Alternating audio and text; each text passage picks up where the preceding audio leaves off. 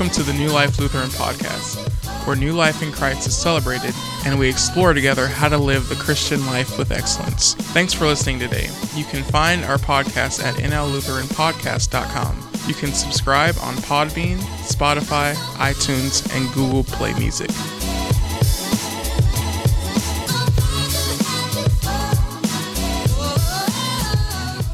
The Holy Gospel according to St. Luke, the 10th chapter. Now, as they went on their way, he entered a certain village, where a woman named Martha welcomed him into her home. She had a sister named Mary, who sat at the Lord's feet and listened to what he was saying.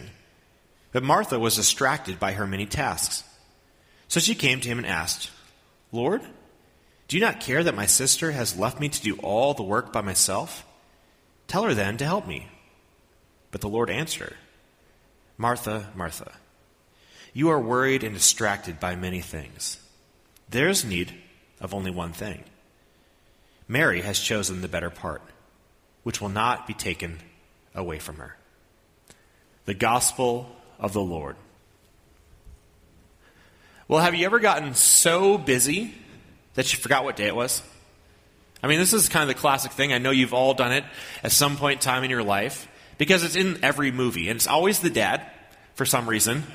I don't know, we're just expected to be absent minded, but the dad gets so busy at work that he forgets the anniversary, right? This is the classic movie movie trope.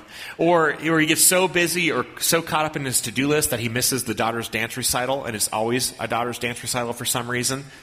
But the truth is, sometimes that happens, doesn't it? We get so busy, so focused that all of a sudden we don't even realize what day it is or what other significant things are happening. Well, this past week I had a week like that. It was Monday, and my wife and I had a trip planned for this past weekend, and so I knew I had to be really, really, really efficient. And so as we got in the car and drove to work on Monday, I said, Ashley, this is what I need from you this week. Make sure that, that no one bothers me unless it's really, really important. I need to shut my door. I need to get everything done because if I don't, we're not going on this trip. Because I need to make sure everything, everything, everything is done. And so I shut my door, I started working on my stuff, and everything was going really, really well. About 12:30, my wife comes in and she says, "Can we get McDonald's today?" And in this moment I was torn because I was working and, and this was a distraction that I didn't really need, but I love McDonald's. And so it was it was a hard, it was a toss up, and I said, "Sure, let me finish this project. I'll go get us some fast food." And so I snuck out, drove my car, got some food, came back to eat with my family. And as we were sitting there eating, I had a young lady come in because I had just done her wedding the week before, and she needed the marriage license that she forgot, which was kind of important. And so I, I stepped up and I said, okay, let's go to my office. It's in my office. And in that moment, my wife started behaving really, really strangely. She said, hey, I know where it is. I'll get it. Don't worry about it. And I thought, you have no idea where it is. What are you talking about? And so I just kept walking towards my office. And as I got closer, all of a sudden, Tim, our youth director, comes sprinting out of my office for some reason. And so this caught my curiosity. And I walked around the corner, and what he had done was filled a whole bunch of little tiny Dixie cups with water and put them next to each other all across the entire floor in my office. Now, like I said, I was busy, so I had no context for what was happening. I didn't know what day it was or, or why he would do this. I just thought it was really weird and inconvenient. See, I didn't even realize it was April Fool's Day, which is why he was doing this. And so I thought, that's weird. Finished my lunch, crawled on my chair, got around, left all the cups there, and started back at my work because I had stuff to do, right?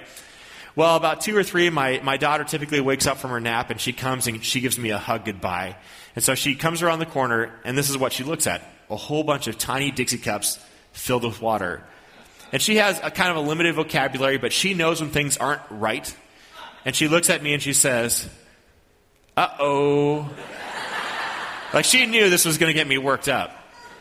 And I said, Kinsley, crawl over the chair, come here, I'll give you a hug, and then I can get on with my stuff. And so she crawls over, gives me the hug, but instead of sitting out and, and walking around and getting back to what she wanted to do, she sits down right next to all the cups.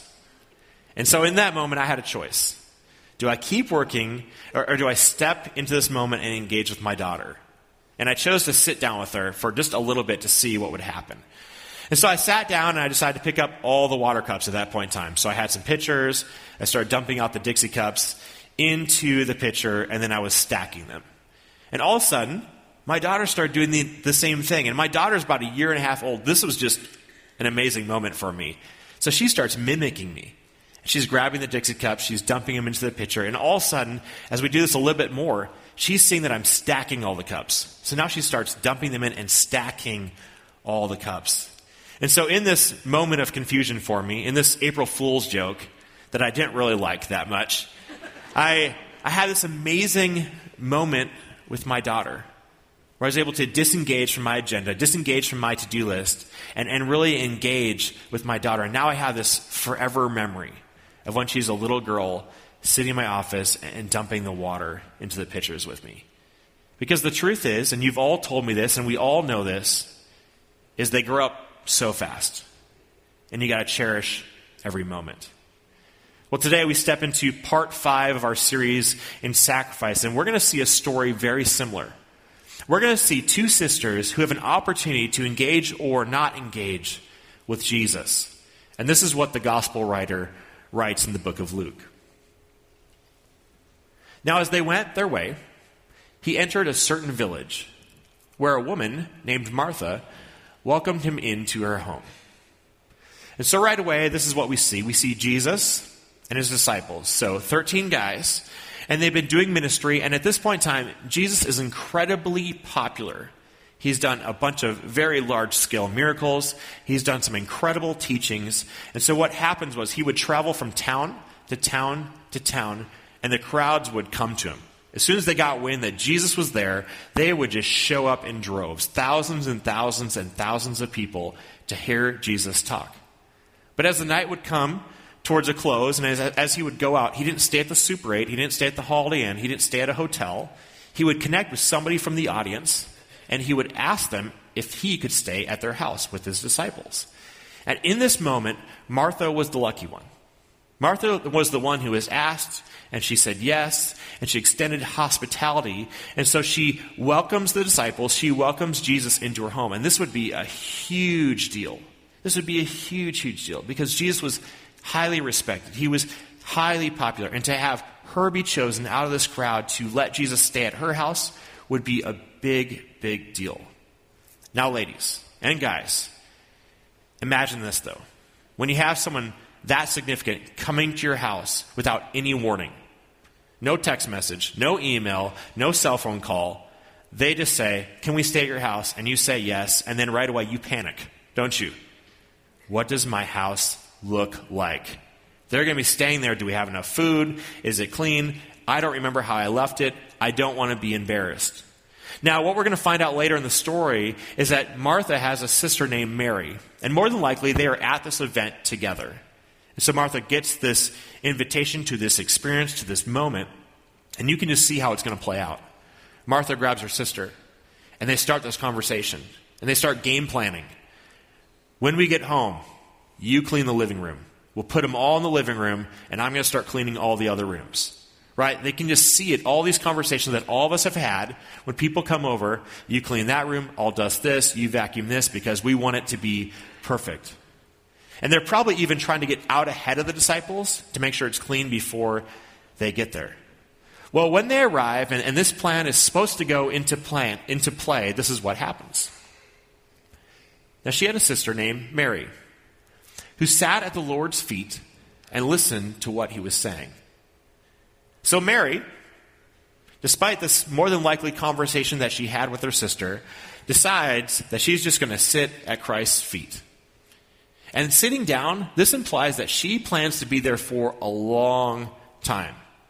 It's not just a dialogue, it's not just a question, and, and Christ answers her, and then she goes back to her task. She's camping out.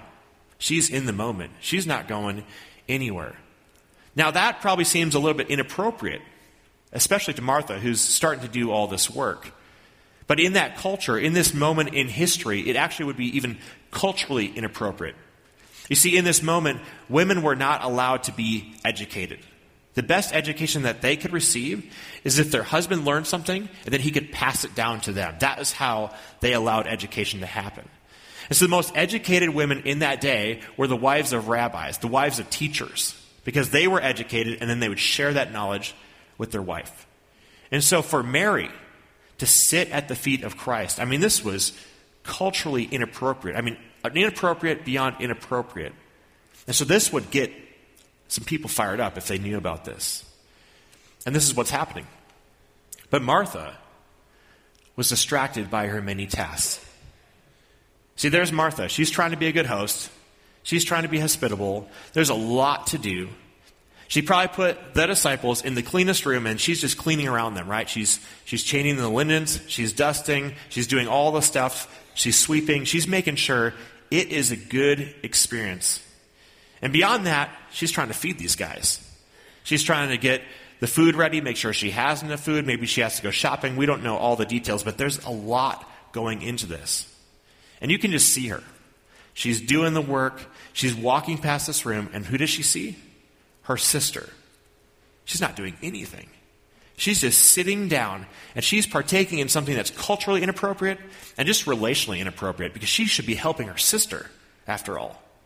And as Martha is doing these tasks, you can just imagine she's getting more worked up and more angry and, and more bitter.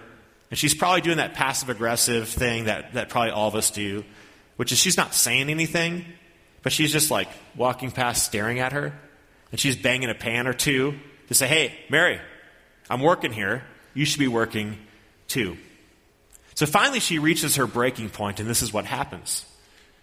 So she came to him, which is Jesus, and asked, Lord, do you not care that my sister has left me to do all the work by myself?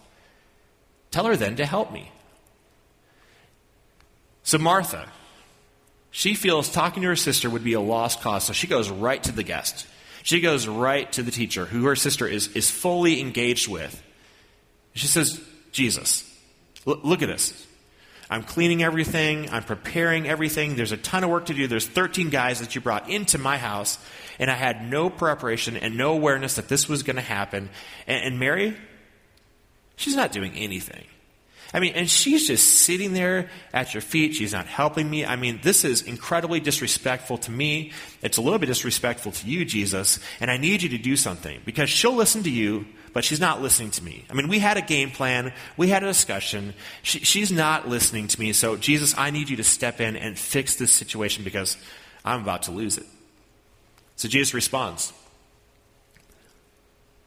Martha, Martha, you are worried and distracted by many things.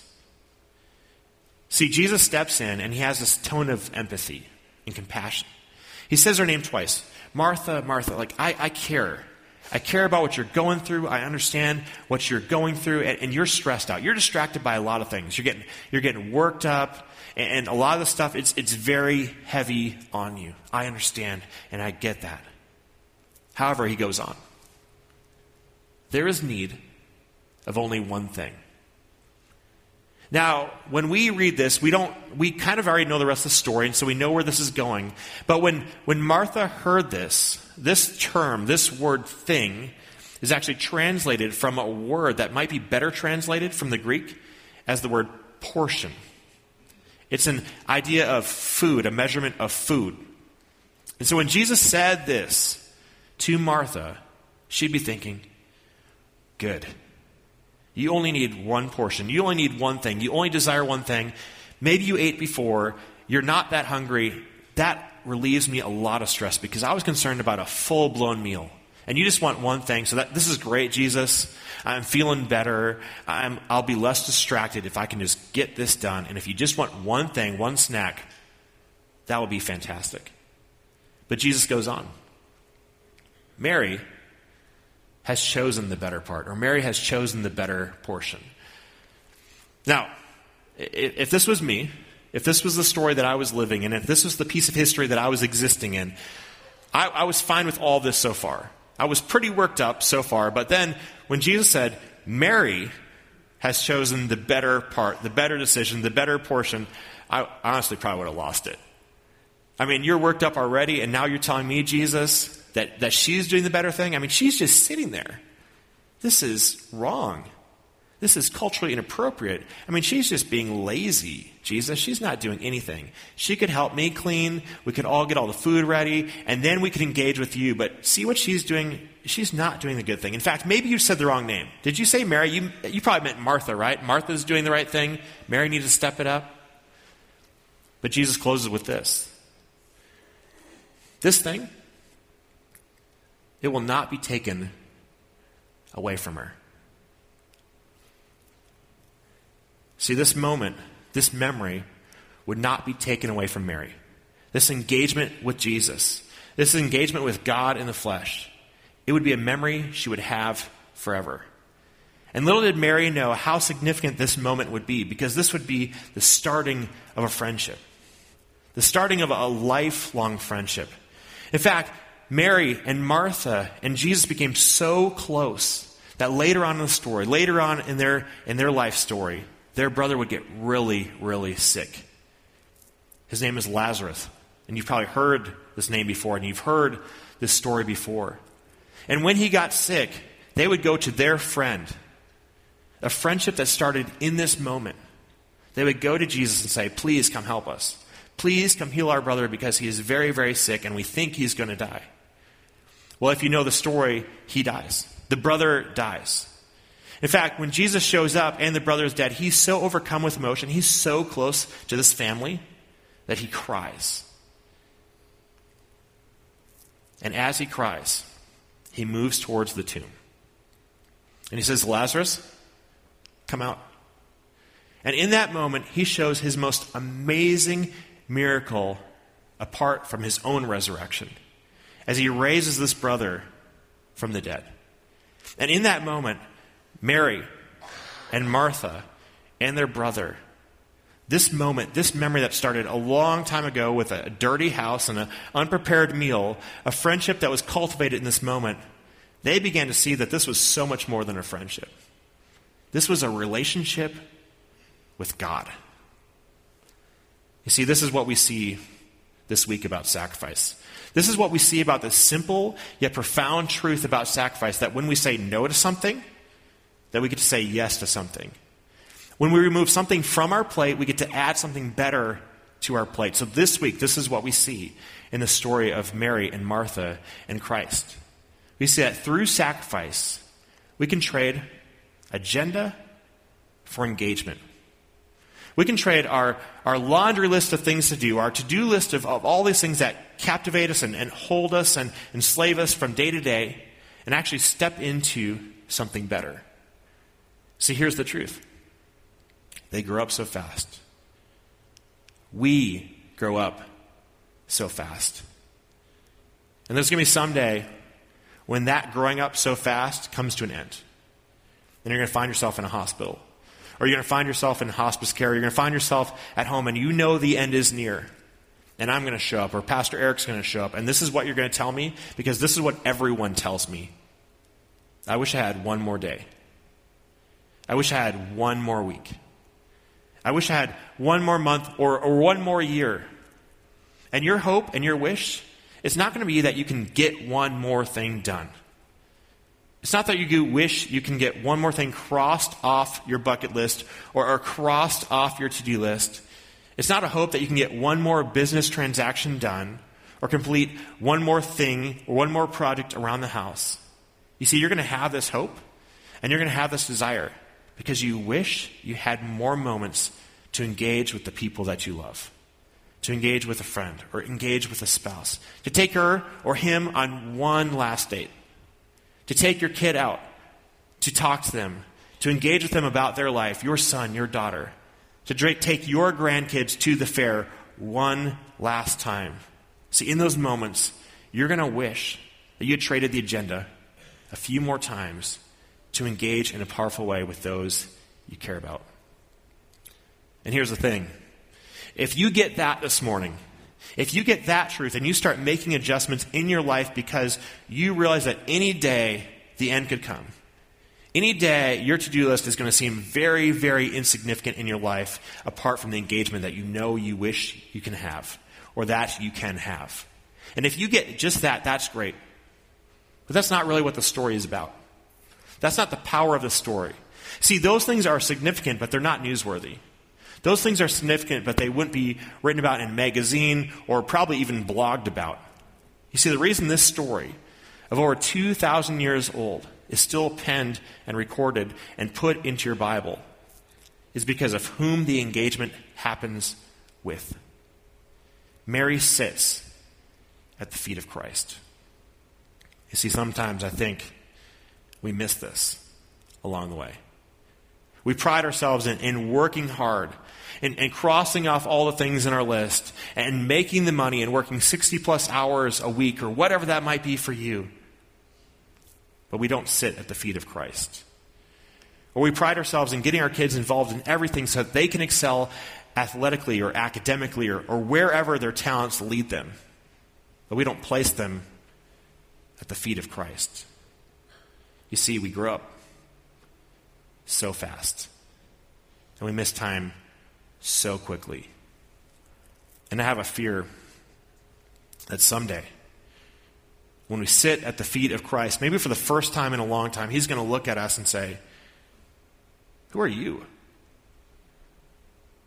Who are you? I have no idea who you are. But here's the beauty of this moment, and here's the beauty of this Sunday is that you have one more day. You have one more week. You have one more month. And you have one more year to trade your agenda and your list and your things that you think are so important in the moment and trade them for a real engagement with Christ.